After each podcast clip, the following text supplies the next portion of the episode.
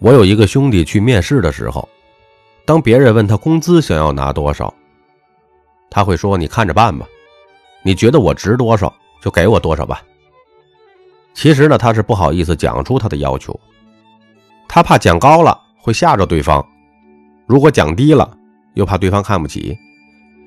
他要求太高，又怕失去这个工作的机会；要求太低呢，真应聘上了，他又会觉得不甘心。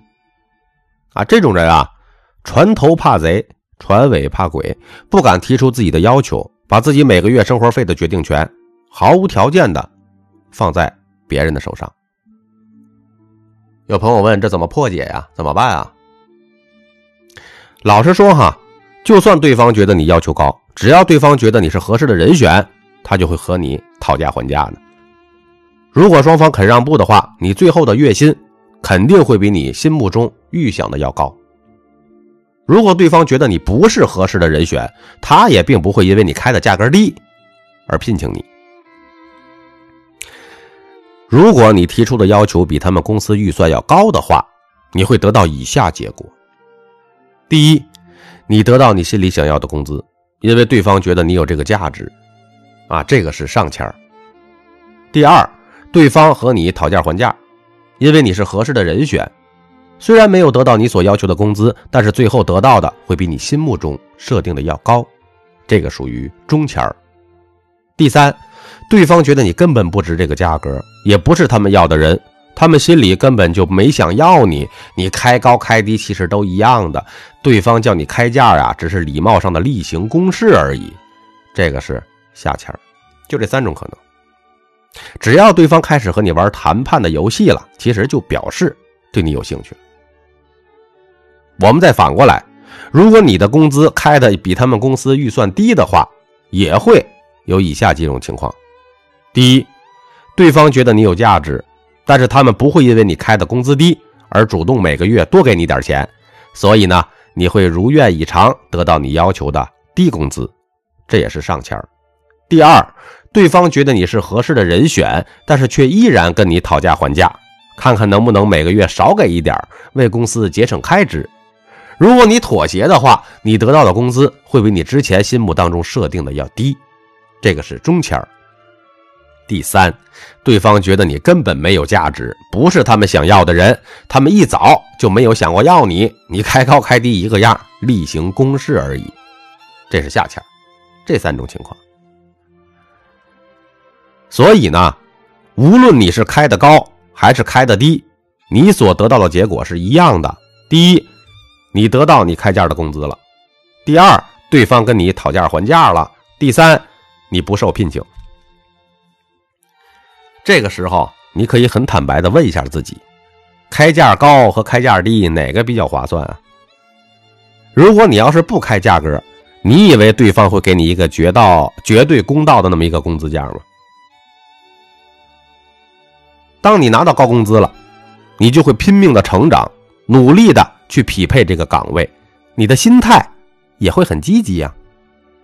那如果当你拿到低工资了呢？你会觉得很不甘心，啊，很难有积极的成长心态，反而工作做不好，混日子。问一下自己是那么回事吗？大部分的人呢都不敢坦然的提出自己的要求。甚至有些男人需要繁殖的机会，也不敢对女生提出要求。我们从小到大呀，就被灌输一些有道理但没有用的东西。比如说，只有大方才是好的，自私不好。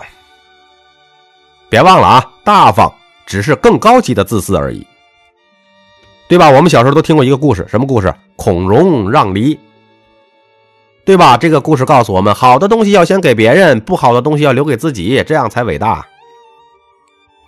如果你的水平不够高，这个故事会让你认为自己不值得拥有上等的东西，只有下等的东西才属于自己。比如啊，还是举例子，呃，你和一个兄弟一起认识了一个很漂亮的女生，但是你兄弟却告诉你他非常喜欢这位女生，不过呢，你觉得这个女生啊比较喜欢你，如果你把这个女生追到了，你会不会有点罪恶感？如果你要是有一些罪恶感或者不好意思的话，那你就中了孔融的毒了。你和女生本来就相互喜欢的，只是因为这个兄弟表现的很喜欢女生，你呢又怕伤了兄弟情，所以呢就让给他。这不叫伟大，这叫幼稚。男欢女爱嘛，你们在一起是正常的呀，那不是伟大，也不是渺小啊。如果你因为你兄弟很喜欢的就让位了，你在牺牲自己的同时，也牺牲了这个女生的爱情，这就是愚蠢。我不是说好东西就一定要给自己啊，对待自己的孩子，你对待一些个晚辈，应该就是孔融让梨的。其他的事情，别太迷信孔融了。我在读初中的时候，对一个女孩有好感。我不敢跟他讲话，反而呢一直鼓励我兄弟去追她。我兄弟也不好意思，我兄弟说他好像对你有意思，你去追他吧，肯定能成功。我和我兄弟两个人呢就推来推去，谁都不好意思。第一呢顾虑兄兄弟情，第二呢俩人真是不好意思。最后啊这个女生啊被另外一个男生追到了，你说这是不是作孽？我们从小到大都被不断的灌输自私不好，大方才伟大。也就是说，拿别人的东西不好，只有给人家才是最伟大的。比如说，当我们长大了，做了销售员，就会变成了一个不敢讲价的销售员。为什么呀？因为你跟顾客讲价钱的时候，哈，感觉好像间接要拿对方的钱一样啊。特别是遇到那种比较熟的顾客，完了，这成交就成了你最大的障碍。你会认为这种行为啊是一种很自私的想法，无形当中你的内心也会有一种罪恶感。这种人啊，要么就是不好意思做销售，认为做销售是一件很没面子的事儿，即使他做了销售，他也不敢成交。其实我跟大家说哈，某种意义上，一个对销售无法突破的人啊，是做不了太大的生意的。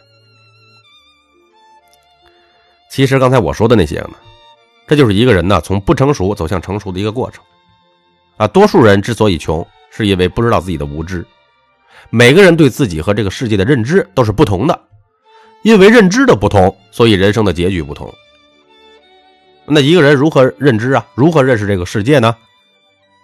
诺贝尔经济学奖获得者卡尼曼说：“人的大脑啊存在两个系统，一个是快思考系统。”也就是感性的一面，另一个是慢思考系统，也就是理性的一面。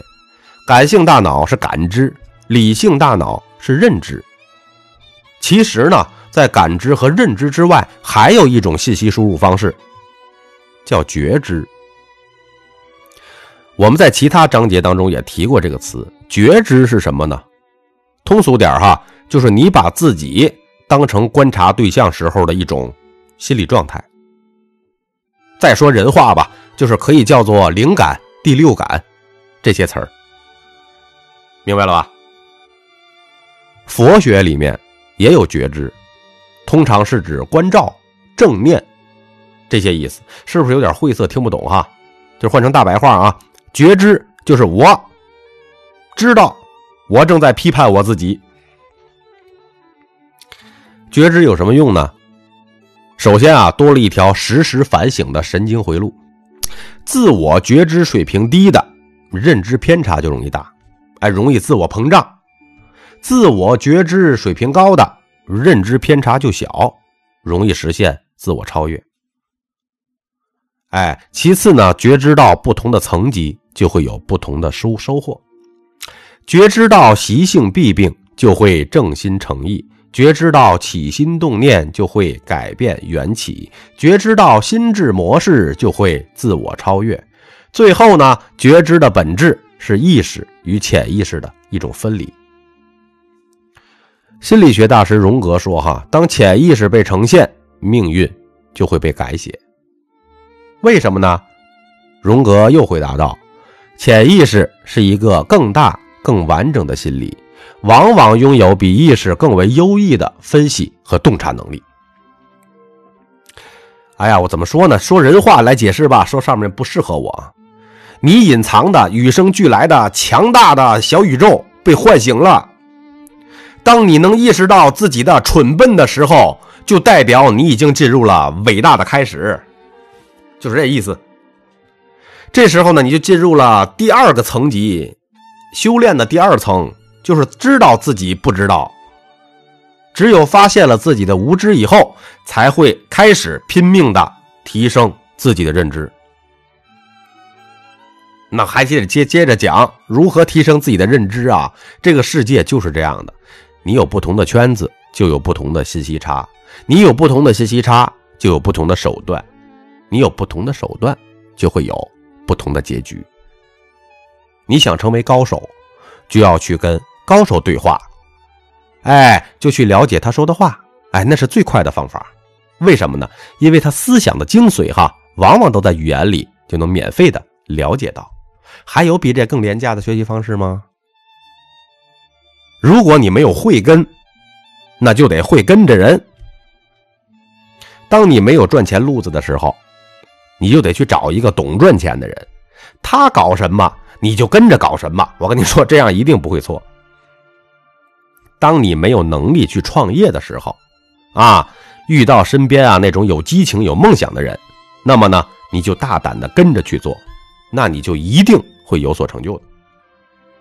一个人一事无成啊，往往是因为心中的格局太小所导致的。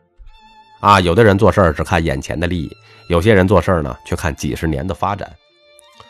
下棋的时候，你看下棋的时候嘛，真正的高手都要往后看几步，提前想对手可能落子的地方，并找到应对的方法。而所谓的臭棋篓子呢，就是走一步看一步。一个人看得够远，你才能走得足够远，对吧？谋大事者，必先要布大局呀，尤其是对于人生这盘棋来说。所以，我们首先要学习的不是技巧，而是布局。你大格局，就是有足够大的视角、视野去审视你的人生。你站得更高，才能看得更远吗？你有大格局，才能成大事啊，对吧？然后呢？